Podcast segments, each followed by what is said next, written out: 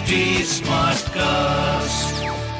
आप सुन रहे हैं एच डी स्मार्ट कास्ट और ये है लाइव हिंदुस्तान प्रोडक्शन नमस्कार ये रही आज की सबसे बड़ी खबरें।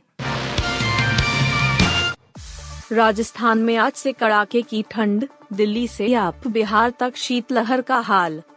मौसम विभाग ने अपने पूर्वानुमान में कहा है कि पहाड़ों पर हुई बर्फबारी के कारण मैदानी इलाकों में फिर एक बार सर्दी सितम ढाएगी। आईएमडी की रिपोर्ट के मुताबिक, राजस्थान के कई इलाकों में आज से 17 जनवरी तक शीतलहर चलेगी। कर्नाटक में भी ऐसी ही स्थिति रहने वाली है। इसके अलावा हिमाचल प्रदेश में में 15-17 जनवरी, पंजाब हरियाणा और चंडीगढ़ में 16-18 जनवरी और उत्तर प्रदेश में 17-18 जनवरी को भीषण शीतलहर की स्थिति बनेगी। मुस्लिम लड़कियों की शादी की उम्र कितनी होनी चाहिए? सुप्रीम कोर्ट करेगा विचार। सुप्रीम कोर्ट, राष्ट्रीय बाल अधिकार संरक्षण आयोग एनसीपीसीआर की उस याचिका पर विचार करने पर सहमत हो गया है, जिसमें पंजाब और हरियाणा हाई कोर्ट के आदेश को चुनौती दी गई है। हाई कोर्ट ने कहा है कि एक मुस्लिम लड़की युवावस्था, मुस्लिम लॉ के मुताबिक 15 वर्ष के बाद अपनी पसंद के व्यक्ति से शादी कर सकती है। मुख्य न्यायाधीश डी वाई चंद्रचूड़ और न्यायमूर्ति पी एस नरसिम्हा की पीठ ने हरियाणा सरकार और अन्य को नोटिस जारी किया। न्यायालय की सहायता के लिए वरिष्ठ अधिवक्ता राजशेखर राव को न्याय मित्र नियुक्त किया। पीठ ने कहा कि हम इन रिट याचिकाओं पर विचार करने के पक्ष में हैं।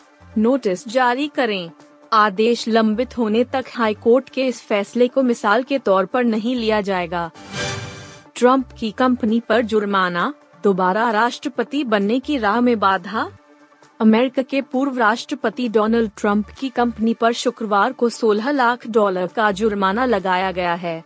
ट्रंप की कंपनी के शीर्ष अधिकारियों ने नौकरी के महँगे भत्तों पर व्यक्तिगत आयकरों को कम भरा था।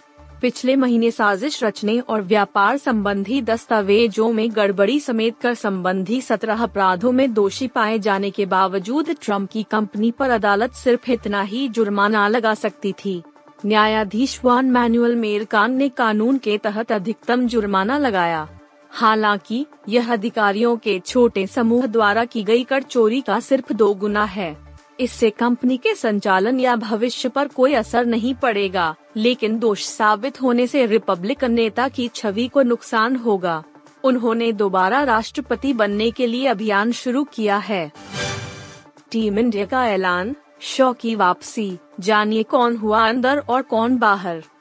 भारतीय क्रिकेट टीम के चयनकर्ताओं की नई समिति ने न्यूजीलैंड के खिलाफ होने वाली तीन मैचों की वनडे सीरीज़ और इतने ही मैचों की टी साई सीरीज़ के साथ साथ ऑस्ट्रेलिया के खिलाफ फरवरी में शुरू होने वाली चार मैचों की बॉर्डर गावस्कर ट्रॉफी के पहले दो टेस्ट मैचों के लिए टीम का ऐलान हुआ है।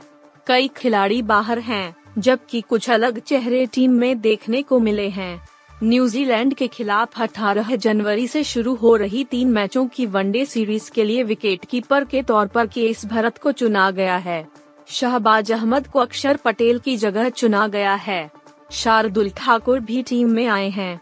टी सीरीज़ के लिए जिस टीम का चयन हुआ है, उसमें संजू सैमसन का नाम नहीं है। जितेश शर्मा को चुना गया है, जबकि पृथ्वी शॉ की टी टीम में वापसी हो गई है। टेस्ट सीरीज़ के पहले दो मुकाबले के लिए चुनी गई टीम पर नज़र डालें तो सूर्य कुमार यादव और ईशान किशन